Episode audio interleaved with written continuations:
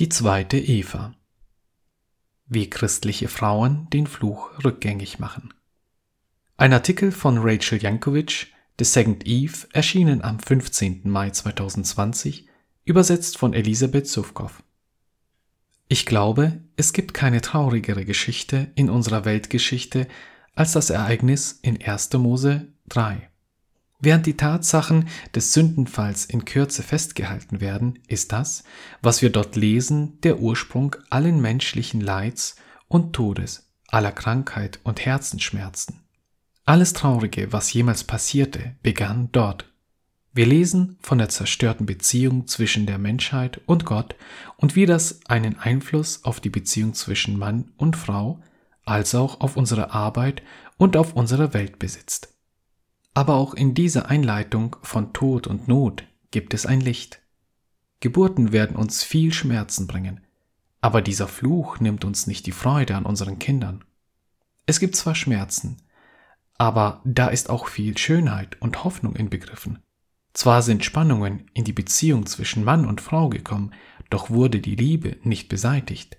Selbst im Fluch gab Gott uns eine große Hoffnung, dass er diesen ungeschehen machen kann. Gott machte uns für immer zu Feinden der Schlange, aber nicht zu Feinden untereinander. Selbst in diesem abscheulichen Moment begann er mit seinem großartigen Plan, uns für sich wiederherzustellen. Den Fluch rückgängig machen. In der Bibel sehen wir, wie Gott diesen Fluch rückgängig gemacht hat. Letztendlich wurde der Fluch in der Person Jesu Christi gebrochen. In seinem Tod sehen wir, was wir verdient haben. In seiner Auferstehung sehen wir, was wir in ihm bekommen haben. Wir haben die endgültige Antwort für den Fluch. Aber Gott beseitigte den Fluch nicht in einem Augenblick, vielmehr ist er wie ein Sauerteig, den eine Frau nahm und in drei Scheffel Mehl versteckte. Langsam, unaufhörlich und kontinuierlich findet eine Entwicklung statt. Wenn wir verändert in Christus sind, müssen wir doch das herausarbeiten, was er in uns hineingearbeitet hat. Wir verbringen den Rest unseres Lebens damit, Christus gleichgestellt zu werden. Wir haben in ihm hier und jetzt viel Arbeit zu erledigen. Wenn wir zu den Seinen gemacht wurden, wurden wir zu Arbeitern gemacht, die er nutzt, um sein Königreich zu bauen. Wenn Paulus der Gemeinde in 1. Timotheusbrief sagt, wie sie gemeinsam leben sollen, erwähnt er den Fluch als einen grundlegenden Grund für seine Anweisung in einer Passage, die derzeit viel Ängste und Streit verursacht. Wir können nicht zurück. Paulus schreibt, ich erlaube aber einer Frau nicht zu lehren, auch nicht, dass sie über den Mann herrscht, sondern sie soll sich still verhalten. Denn Adam wurde zuerst gebildet, danach Eva. Und Adam wurde nicht verführt, die Frau aber wurde verführt und geriet in Übertretung. 1. Timotheus 2, Abvers 12 bis 14. Warum verweist uns Paulus auf die Reihenfolge, in der wir erschaffen worden sind, oder auf den Fehler, den Eva gemacht hat, als ob diese Fakten irgendeine Relevanz hätten? Doch würde er sie erwähnen, wenn sie bedeutungslos wären? Sie sind relevant für unser Leben, da nun unser ganzes Leben darum handelt, den Fluch in Christus rückgängig zu machen.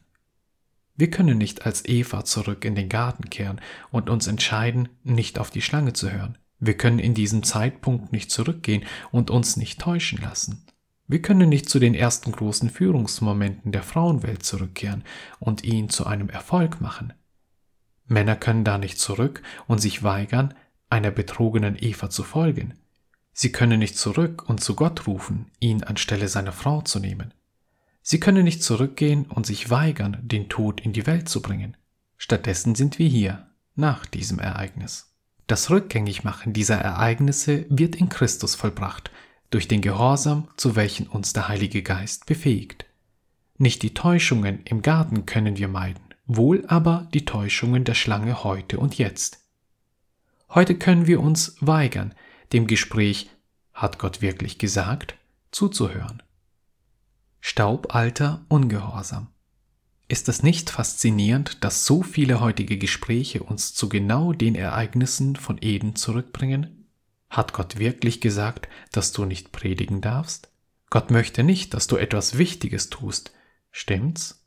Gott versucht dich vor dem Segen fernzuhalten, der kommen würde, wenn deine Stimme von der Kanzel aus gehört werden würde.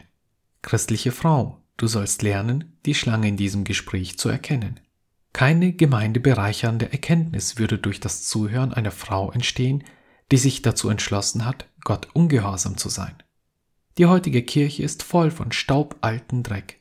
Frauen sind immer noch dazu veranlagt, der Intention Gottes in seinem Wort für sie als Frau zu misstrauen, und Männer werten diese Frauen höher als Gott. Das ist ein tödlicher, häufig gelaufener, festgetrampelter Weg. Aber da gibt es noch einen anderen Weg, den Weg des Lebens. Zweiter Adam, zweite Eva. Wie können wir den Weg des Lebens finden? Er ist in der Gegenwart Gottes.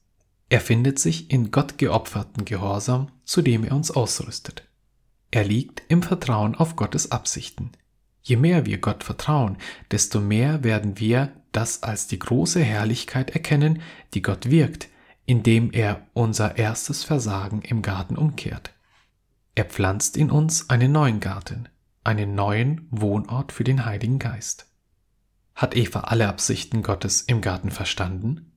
Nein, das hat sie nicht, und das ist auch der Grund, warum sie sich hat verführen lassen. Verstehst du völlig, warum Gott dich dazu beruft, ihn durch deine Lebensweise als christliche Frau in der Unterordnung unter sein Wort zu verherrlichen?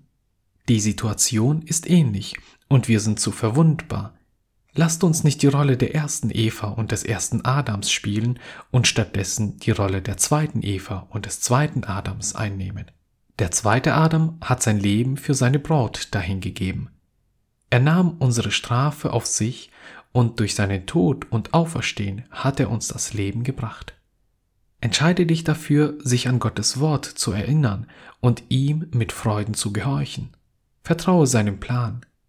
Denn durch das geheimnisvolle Geschenk der Unterordnung unter unseren Ehemann, unsere freudige Annahme der Rolle, werden wir zur Erneuerung des Gartens gebraucht. Es gibt heute nichts Geringeres an unserem Gehorsam, so wie es damals nichts Geringeres an Evas Ungehorsam gab. Welchen Ruhm hätte es im Garten gegeben, wenn Eva nicht auf die Schlange gehört hätte? Der Weg für uns, das herauszubekommen, besteht darin, nicht auf sie zu hören. Was unseren Gehorsam erwartet, ist immer Herrlichkeit, faszinierender, lohnender, erfolgreicher und schöner, als wir uns dies vorstellen können.